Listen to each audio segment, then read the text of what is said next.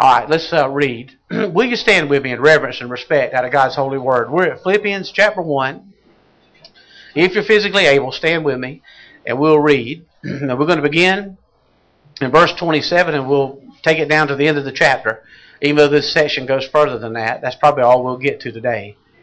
The Bible says, the Word of God says, only let your conduct be worthy of the gospel of Christ, so that whether I come and see you or am absent, I may hear of your affairs, that you stand fast in one spirit, with one mind, striving together for the faith of the gospel, and in not any in any way terrified by your adversaries, which is to them a proof of perdition, but to you of salvation, and that from God. For to you it has been granted on behalf of Christ not only to believe in him, but also to suffer for his sake, having the same conflict which you saw in me and now here is in me. Okay, that's the word of the living God. Thank you for standing. I appreciate that so very much. This is His holy word. Let's pick up in verse 27. The Apostle Paul is talking to partners in the gospel.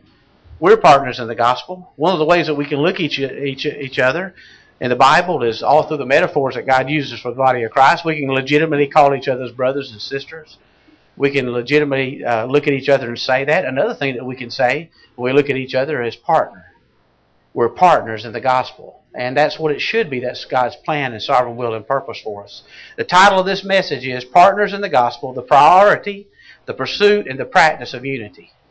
The priority, the pursuit, and the practice of unity. And really, to be honest with you, that section that we're going to go through really goes through chapter 1, verse 27 to chapter 2, verse 13. But we're going to take it in bits and pieces and chunks. So this is the part 1 of the priority, the pursuit, and the practice of unity. Now, in this, the way we've outlined it here is we're going to look at the conduct, we're going to look at the characteristics, we're going to look at the commitment, we're going to look at the calmness, and we're going to look at the communion. The conduct, the characteristics, the commitment, the calmness, and the communion. Let's look at conduct first. Look at verse 27. It says, Only let your conduct be worthy of the gospel, so that whether I come and see you, or I am absent, I may hear of your affairs, that you stand fast in one spirit with one mind, striving together for the faith of the gospel. Let me, let me just say this to you. The word conduct there, only let your conduct be worthy of the gospel, is, it, it, believe it or not, that word comes from a Greek word from which we get our English word politics or politician. It means our conduct as a citizen of a colony or a state or a nation is what that means. It, it, and, and that would have really resonated with the residents of Philippi because here was something unique about this. Philippi was a city um, that was under the citizenship of Rome. They were citizens of Rome. And because Philippi was a Roman colony, even though it was a thousand miles away from Rome in Macedonia, they were granted special privilege and there's more to that history that we'll get into. But they were granted special privilege as citizens of Rome. So they were citizens in the Roman government. And that was really a source of pride for them. And what he's saying is, is just like you're citizens in the Roman government, you're citizens of the kingdom of heaven. And see, when you're citizens of the kingdom of heaven, you know what? We're Americans in here, by and large, I guess most of us are. And we have citizenship, and there are some expectations that we have of the government there are far too many nowadays, and there's some expectations the government has of us. But you know what? We su- submit to those expectations because of a superior kingdom that we operate under and that we're eternally a part of, and it's the kingdom of God. Now, see, in this same verse, in this same uh, same book, the Apostle Paul goes on to talk about that. Turn right and go to Philippians chapter 3, verses 20 and 21.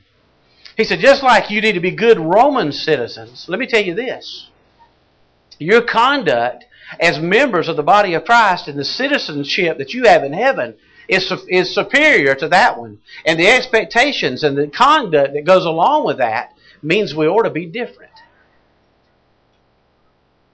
Look at Ephesians, I mean uh, Philippians, Philippians. Look at Philippians chapter 3, verse 20 and 21. It says, For our citizenship is in heaven for which we eagerly wait for the Savior, the Lord Jesus Christ, who will transform our lowly body that it may be conformed to his glorious body according to the working by which he is able to subdue things all to himself. Our citizenship is in heaven. And one of the great problems in the body of Christ is we live like we're going to stay here forever. We need to live like we're leaving because we are. And our citizenship is in heaven, and everything that we see, including the American government, is temporary. We better invest our faith and trust in the sovereign Lord who's sovereign over whoever's president of the United States. Or, and he'll rise up leaders and he'll take them down and he'll do it in his discretion. He said, listen, just like their expectations, here's what happens in the body of Christ. This is a modern day phenomenon, and it's plagued the church for 2,000 years, ever since we've been around. But it seems to be now we're going through a cycle of prominence in this regard. That this is prominent. We have somehow or another been duped and had by the enemy. That in order to win the world, we've got to be like the world. And nothing could be further from the truth. It is the difference that makes the difference. And somehow or another, we've duped into and we've bought into this lie that we need to buy into the spirit of the age and present Christ as being some cool, savvy Savior that you can identify with and never, ever, ever, ever preach the gospel about being judgment and sin and the responsibility you have that it's appointed unto man once to die. And after that the judgment, that God's a just God, He will punish sin, and yet though at the same time He's a Savior, He's sent a deliverer. We present half the gospel in so doing that. And the Apostle Paul says, wait a minute, if your citizenship is in heaven, the only standing you are to worry about is the standing you have there. Most of the time we compromise in our lives because we're concerned about standing. We're concerned about preserving whatever we're going to lose anyway. We're talked into and duped by the enemy that we're to be ashamed of the gospel. That somehow or another it might cost you. It might cost you your job. It might cost you money. It might cost you position. It costs you your future, promotions. It could cost you relationships in the neighborhood. It could cost you relationships in your family. You know what the truth of the matter is? It could. Every single one of those scenarios are true. It could. But the only thing that what would dupe us into recoiling back from the gospel and being honest and loving people through the gospel and being uh, a Christian that conducts themselves worthy of the kingdom is because we're afraid of losing standing that we're going to lose anyway. We've said this time and again, and we've shared this time and again. The gospel is offensive to a lost person, but the messenger must never be. It's the message that offends because it confronts their pride, but the messenger must never be offensive. And he said, listen, I want when I find out if your conduct is worthy of the gospel, that you stand fast, that you're a member of a covenant community and a, and a kingdom that's not of this world. I love it. I think it's just bad to the bone when Jesus was standing in front of Pilate. And there he was, silent the whole time. You know, and he's trying to provoke him. And, you know, and he's, he's standing there, and what I see him as is not some frail, helpless character, but I see him as standing there boldly, but yet with peace all over his face, and yes, hurt and pain and all the things that went with the scourging and all of that, scourging. But what I see him there is some is with quiet confidence, just looking at the guy, just watching his whole case against him just come unravel before him without even having to say a word. And I just love it because the only time he did respond was when Pilate said, "Don't you know that I have the power in my life?" I mean, in my authority to save your life or take it. And Jesus said, let me call you on that one. You don't have any power over my life except what's been granted by my Father in heaven. Don't go to smelling yourself. Listen, whatever you go through and wherever God's got you, He's sovereign over it. It can't touch one of His own. We report to a new chief executive officer.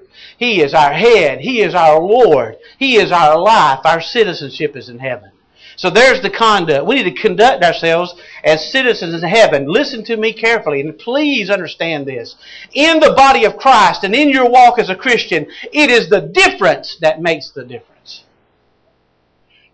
Our lives should stand out as being examples, not of perfect people, but of imperfect people who've been forgiven and made free. And by the way, there's some peace that comes along with that, that evades a lost person. And then we could give a reason for the hope that lies within us. Have you ever had somebody come up? Let me ask you a question. Just be honest. And we said this a couple of weeks ago. Have you ever had somebody come up to you and say, Could you tell me the reason for the hope that lies within you?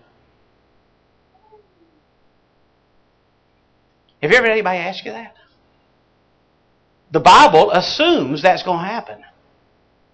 You, is your life so full of hope and so full of confident joy and so full of peace that somebody would come up to you and say, you know what? Your peace offends me, but at the same time, I'm attracted to it. Could you tell me where it comes from? I bet that doesn't happen to many of us. But you know what? It should. It flat should. If our conduct was worthy of the gospel, it would. He's saying, you know what? Let your conduct be worthy of the gospel. The difference makes the difference. Because let me tell you this. This whole theme of this chapter right now, we're going to get into it, is about Christian unity. And he's saying, you know what? If your conduct is worthy of Christ, you can get along in the body of Christ. If the message of the gospel is anything, is it not a message of reconciliation? Isn't that it? Isn't that the core message of the gospel? How God was working in Christ, 2 Corinthians chapter 5, reconciling what? The world to himself and has now given us the ministry of what? Reconciliation. Divorce is just as prominent. It really is. Inside the professing church, watch it. Watch it. The professing church, not necessarily the real one, but the professing church as it is outside it, and yet we're going to get up in the pulpit and say, Buddy, he's the Prince of Peace, but we just flat can't get along with us in marriage. Do you expect the world to look at that and go, wow, Look what Jesus can do. You know what they do? Look at it and say, you know what? There's no difference between your life and mine except for the fact that you've got some obligations I don't care to meet up to. Can we blame them for that?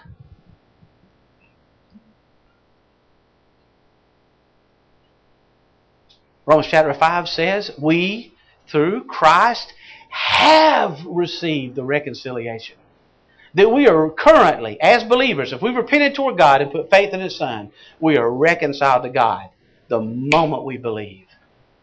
And it is a ministry of reconciliation. And when the Lord has our hearts, we will be reconciled to one another. We won't endure one another. We won't put up with one another. We'll reconcile with one another. There are only three things in the Bible that I know, that I read in the Bible, that are a reason for church discipline. Three things. And one of them is serious doctrinal error. Not little doctrinal error, but serious doctrinal error. The other one's immorality. When there's unrepentant immorality inside a church it's known. That's a reason for church discipline. You know what the other one is? Divisiveness.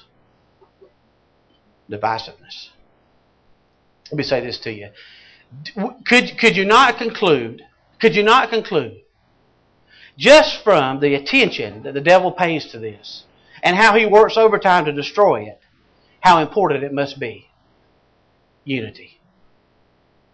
Just that one thing. I mean, you know, I mean, he spends himself and his minions spend themselves to create evil suspicion among us, cast doubt among each other, elevate one another, a person another, above another one because maybe they're not the same place spiritually we are. And he does all of these things, being whispers in our ears, and we start believing his junk. And pretty soon, before you know it, we're divided and you know how you can conquer an enemy? Divide them. Divide them. So their conduct must be worthy. What are the characteristics of somebody whose conduct is worthy of the gospel? Well, here they are.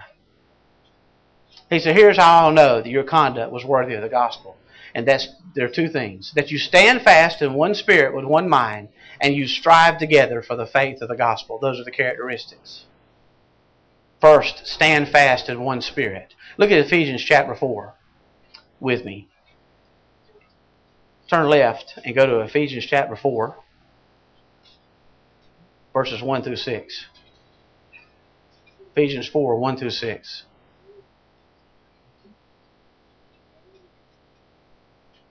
It says, I therefore, the prisoner of the Lord, beseech you to walk worthy of the calling. Here we go again. He's talking about your conduct being worthy of the gospel. He's saying, I beseech you, walk worthy of your calling, with which you were called, with all lowliness and gentleness, with long suffering, bearing with one another in love, endeavoring, proactively, striving, purposefully trying to keep the unity of the Spirit in the bond of peace. Because why? There is one body, there's one Spirit, just as you were called in one hope of your calling. There's one Lord, there's one faith, there's one baptism, there's one God and Father of all, who is above all, and through all, and in you all.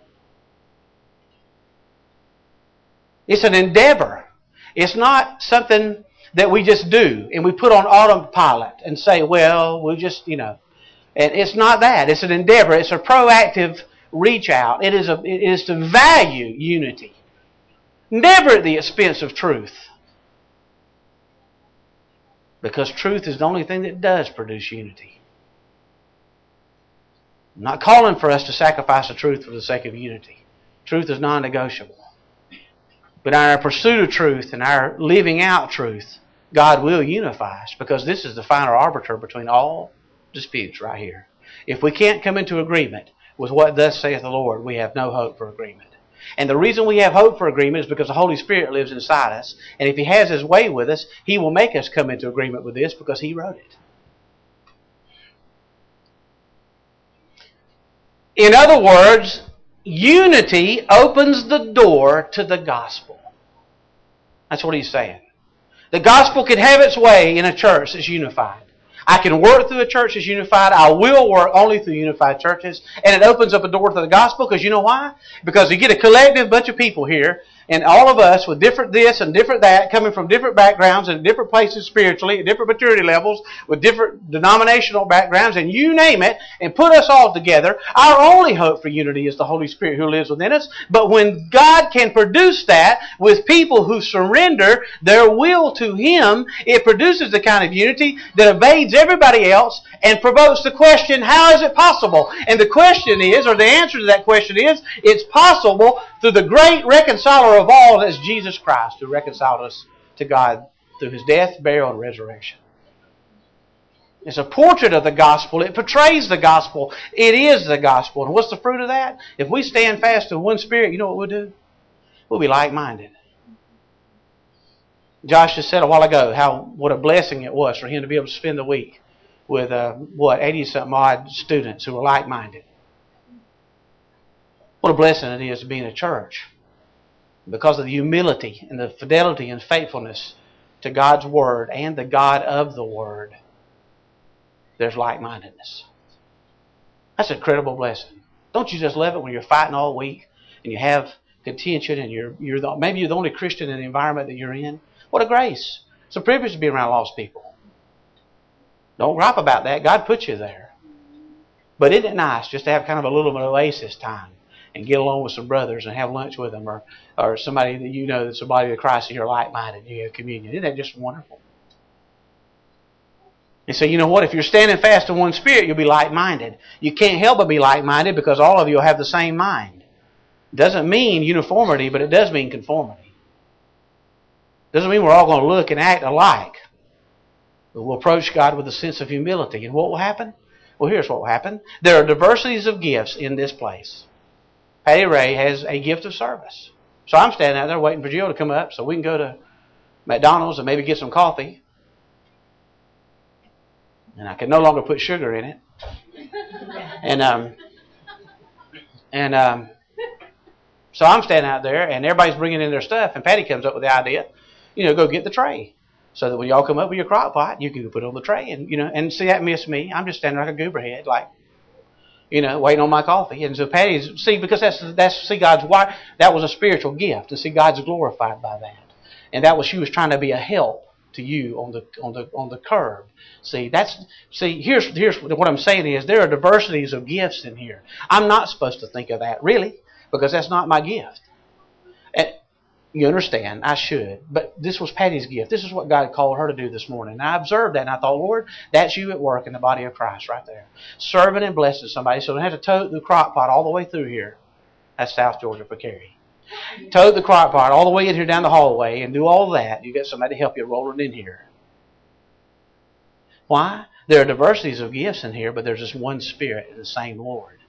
And the Bible says in 1 Corinthians chapter 12 that those gifts are used, those diverse gifts are used in such a way to bring unity to the body of Christ and to profit everyone. Can I say this? Wouldn't you like there to be some measure of organic life in a body? Wouldn't you like to know that that can I say this to you? Your faith is personal, but it's not private. And wouldn't you like to know that rather than having to schedule somebody to serve God, you just do it. That there's an organic nature to the church, and when somebody who is a need meter sees one, they just do it. and you, and you see something going on, or somebody needs a word of encouragement. I was so blessed. Aniston's got the gift of encouragement. And God spared her life at birth and brought her into her family. And now she's here in the body of Christ. And she can use that gift of encouragement to go up and say something sweet or kind to somebody and make your day. These are the gifts from the Holy Spirit. The gift of you know to edify and uplift and build up and to be a blessing to somebody. Don't wait and come into church and say, Bless me if you can. Come into church and say, How can I be a blessing?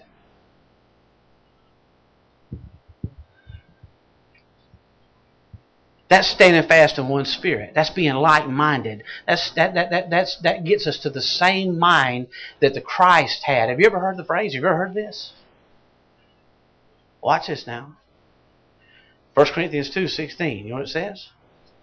Who can know the mind of the Lord? But we have the mind of Christ.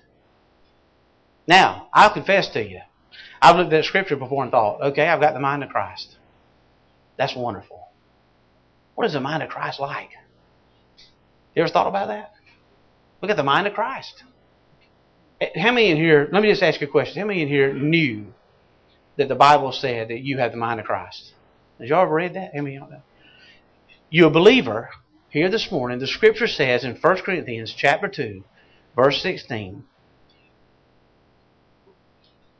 that you have the mind of Christ.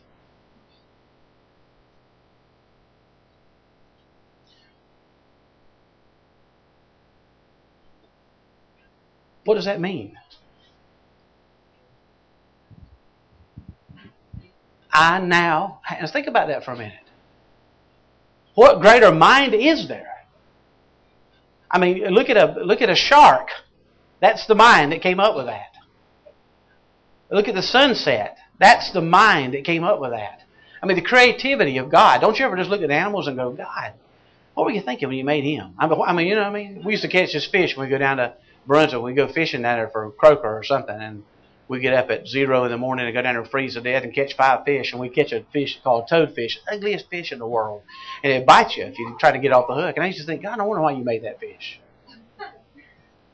Just a thought. Why did you make that fish? You know, I mean, you look at all this stuff and you think, that's the mind that you have. You and I have that mind. Now, if we have that mind, that's good information to know. How is it to manifest itself? What does it mean to have the mind of Christ? And you know what? The book of Philippians tells us.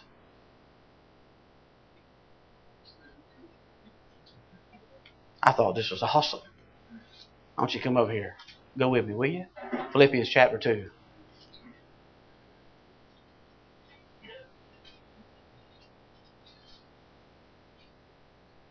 You ever read or hear or be encouraged or affirmed that you have the mind of Christ and you're reminded of it, go to this text and it'll tell you what it's like to have the mind of Christ. Here it is. Verse 5. There it is. Let this mind be in you, which was also in Christ Jesus. Who, being in the form of God, did not consider it robbery to be equal with God, but made himself of no reputation, taking the form of a bondservant, and coming in the likeness of men, and being found in appearance as a man, he humbled himself and became obedient to the point of death, even the death of the cross. Therefore God also has highly exalted him and given him the name which is above every name, that in the name of Jesus every knee should bow, of those in heaven and those on earth and those under the earth, and that every tongue should confess that Jesus Christ is Lord to the glory of God the Father. That's the mind of Christ. The mind of Christ is to say, I have rights and I'm no I'm not, I'm going to lay aside my rights for a season of time as God. I'm not going to quit being God. I can't do that. Jesus Christ is God. But I'm going to lay aside my rights as God to purchase and redeem Jeff Summer. I'm not going to, I'm going to, I'm going to put that aside and I'm going to take on human flesh. In other words, in other words, the mind of Christ is to love. That's the very definition of agape love, is to say this. And we've, we've got this working definition of agape, and we've talked about this time and again before. That one English word love doesn't do us justice. We've got to do and dig into the words it came from. And that word agape, and this is our working definition of it. It's be willing to lay aside your life for the spiritual benefit of others. That is the mind of Christ. You know what? You and I have that mind. And when it's operative, we will have unity. It says that. It says, stand fast in one spirit. There's only one Holy Spirit who occupies us with one what? Mind. One mind. And Jesus was absolutely obsessed with one thing, and that was doing the will of the Father. And the way the will of the Father was manifest in his life was what? What was the one place that was the absolute exclamation point that says, This is the will of the Father for me? Right there. Y'all, you can try to derail me, talk me out of it. Here he is in the Garden of Gethsemane. Can you imagine it? And he's wrestling, and he says, "God, look, let's look through this thing one more time. Let's check it out. Let's just analyze. Look here. I know we've been we've planned this from the foundation of the world, but just for one more time, let's look at this again.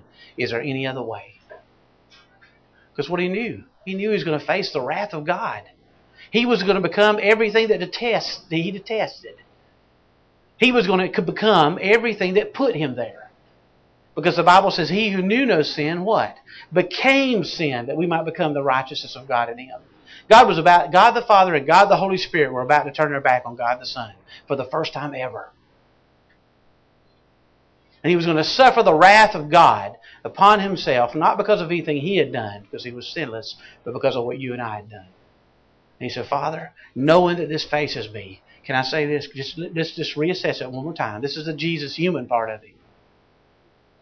Is there another way? What comes back from heaven? There's not another one. If you do not go, Michael will die in his sin. He will stand before me one day, and there'll be no mercy. It'll be just justice. And he'll get what he deserves if you don't go. Everybody who died before you, who were looking forward to this by faith through my Spirit, be cast into eternal judgment. There is no other way. What's the mind of Christ? It's operative right here. Nevertheless, not my will, but what? Thine be done. In the Garden of Eden, Adam asserted his rights and thereby squandered them in the Garden of Gethsemane, Jesus Christ reclaimed them by submitting to the will of the Father. The temptation of the enemy was right there. Same thing he does to you and I. You imagine it? This is extra biblical, and I don't like to go extra biblical, but I could imagine enemy was saying, Is this how your father treats his children? You gonna die for that bunch? What faithfulness or fidelity have they ever shown you? When have they ever one time worshiped you? The first one you made, the very first one you made. Perfect fellowship with you wasn't enough for him. He had perfect knowledge of you. The worst sin that's ever been committed was committed in the Garden of Eden because it was sin, it was sin against the greatest amount of light. He had full knowledge of God, and yet he went and went with the temptation. And he said, that, That's who you're going to die for. Is there anything redemptive in this bunch? You mean to tell me that you're going to go through this for this bunch? Look, man, look up on the hill up there. There, there's the throne. Assert your rights and march yourself up there and throw everybody out of it and sit on the throne and let Caesar know you're coming for him next. Do it! Take it now, man. Take it now. You can have it right now. Forget about this bunch, this motley crew that you come to die for. You go up there and grab what is rightfully yours, and you do it right now. And Jesus didn't go for it. He told the disciples, You better stay away because you will fall into that kind of temptation as well. He does that to you and me every day. Assert your rights. Keep that bitterness toward your brother. Keep that bitterness. Hang on to it. Protect it. They've offended you. You've got rights. You've got rights. After all, assert them. Nana, nana, boo boo. Hang on to them. There's a throne. You're enthroned, not Jesus. That's asking too much. You'll get to go to heaven. Don't worry about it. You want to die to that? Why? Why would you do that and go through all the trouble? After all, you're saved already. Why would you do that? Well, the next reason is this. Because when we stand fast in one spirit, and we're in one mind and we're like minded, we will strive together for the faith of the gospel. It's like rowers. It, that's the picture here. Somebody's in a rowboat, you've got a team of rowers, and everybody's got their responsibility. And boy, they better be keeping up with it. Because if you're not, if one guy's not rowing properly, then all the oars get caught up together, and pretty soon, before you know it, you're going this way or you're turning this way, and you're off course and off base, and you're not striving together. You're not moving in the same position. We better be headed toward Jesus Christ, and that's it. We've got one destination. Did you know? I used to watch, and Aaron, you'll remember this, and you'll appreciate this. And I'm going to throw this in here just for you because you're a Georgia fan, and God will forgive you. But I know that one time I was watching on the newscast well, they were practicing and they had their jerseys on. You've heard me mention this before, and I was just struck by the fact that in their practice sessions, they had jerseys on. They had big letters right here. It said team, and in just little bitty letters, it had me. And I looked at that and I thought, wow, that's the way the, what if the body of Christ operated that way? What would our jersey look like if the body of Christ operated that way? It's like, you know what, there's probably a bunch of Heisman Trophy candidates out there. Maybe you'll get an NFL contract. When you step on this field, it better be a little you because we're out here to win, not to shore up your ego. And that's what the body of Christ is. We're not here to shore up anybody's ego. We're here to glorify Him. We're here to present Him. And let me tell you what a Christian jersey looks like. It has Jesus up there in big letters and there is no me. And boy, if we get to that point, if we get to that point where we're just a bunch of dead people, you know what happens? You know what happens there? Let me tell you what winds up happening, and we'll close after this. We stand fast in one spirit, united, and we value that because of agape love, because we have the mind of Christ. The mind of Christ says, I will yield up my rights for the eternal spiritual benefit of another. That's what the mind of Christ said. The greatest act of humility that's ever been is that Jesus Christ, the Lord of glory, would come down here, set aside his rights as God, be treated as a criminal, brutally murdered on a trash heap outside the streets of Jerusalem in nakedness and public shame for somebody like me. If I've ever, if I've ever considered myself as being humble, in light of that, I am an arrogant, nasty, prideful man. That's the measuring stick right there.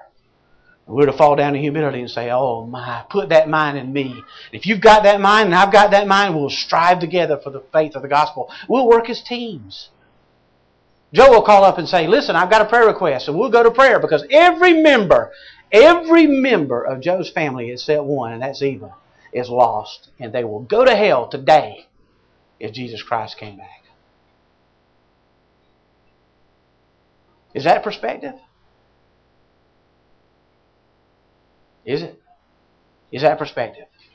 What else matters? Other than the gospel, what else matters? Not a thing. Not a thing. And so we'll strive together and we'll, have, we'll be like minded. And you know what happened? 28. Not in any way terrified by your adversaries. We'll, it'll, it'll remove fear. You know, the greatest, probably the greatest the greatest um, tool of the enemy on a believer is to evoke fear. You know, you know how absolutely uh, neutralizing fear is? Fear will shut you down. There's a lot of fear going on in the United States right now. A lot of uncertainty. You know, you read the news reports. I read one the other day about the number of churches that are being foreclosed on.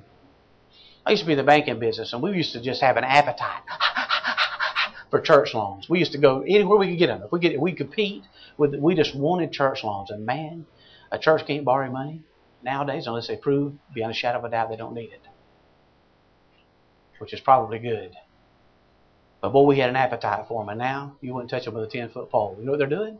They're taking them and putting CVS pharmacies up because most of them, think about it, they're in prominent locations. They're on the corner of this and this. So you tear down the church and put up a CVS pharmacy fear about uncertainty, uncertainty about our government, the unbelievable recklessness of our current administration and Congress is out of control. Debt is soaring, and nobody's got the political courage or convictions to do anything about it. On it goes. The unrest in the Middle East. Just name it. On and on and on and on. And there's a lot of fear and discouragement. You know what? The enemy can neutralize you and shut you down if you buy into it. But we're citizens of heaven. And this has passed away anyway. Amen. If we'll strive together in one spirit and we'll have the mind of Christ, there'll be no furrow on our brow. There'll be no fear about the future. The Lord will remove it. And when the fear is removed, the same fear that provokes the enemy to try to put it off on you comes back on him. That's what it says. Look at it. He said, Not in any way terrified by your adversaries. The fact that you're calm in the storm is proof to them of their future destruction, but evidence of your salvation, and that from God. If there's a calmness and there's a stillness in the middle of the storm, if we're resting, you know, we were singing that song a while ago, and I was thinking, I'm going to remember that part of the lyric because I'll probably have to use it later on in the message. So I'm going to try to do it. The Lord has promised good to me. I believe that's it. Listen, His word, my hope secures. Amen. His word, my hope secures. Therefore, if you fear God, it removes all other fears. And there's a calm assurance that we can walk in that's light to lost people. We're partners in the gospel. We're not going to finish. We'll wrap up right there. Let's all slap on a jersey. Wouldn't it be great if we had enough money? We'd come in here with a bunch of T-shirts on, and we get them in here and just have Jesus on there, and there'd be no me right there. But shouldn't that be the operational garment of a believer? It is Him. If we strive together for unity in the body of Christ by recognizing that we're as one Spirit, and we catch a hold of His mind, and we have His mind, and we be willing to give up our rights rather than assert them for the spiritual benefit of other people, we begin to love, He'll create the kind of unity that the enemy is terrified by. Terrified by. And the reason he's so terrified by it, or the reason that he goes such great lengths to try to destroy it, is because it scares him. He knows what the body of Christ is capable of when their Lord has his way with them. And It's really not what his Lord, what the body is capable of. It's what our Lord is capable of through us. Amen. What does your jersey look like? Just honest. I mean, honest. I mean, honestly. Don't answer out loud. but could it be that your jersey, fill in the blank from last week, for me to live is, fill in the blank. For me to live is what? According to Paul, it was Christ. But I'm afraid, from a practical standpoint, according to us, there's any number of things we could put in there. What does your jersey look like? Does it have Lindsay up there or your name up there? And then Jesus is absent, or maybe he's been resigned to some spot that he'll never condescend to. He'll keep you. He'll save you. He'll bring it to fruition. But I guarantee you one thing, he won't use you. What does your jersey look like? Slap it on. And let's be unified in the body of Christ. Stand fast and strive together for the faith of the gospel and scare the enemy slap to death.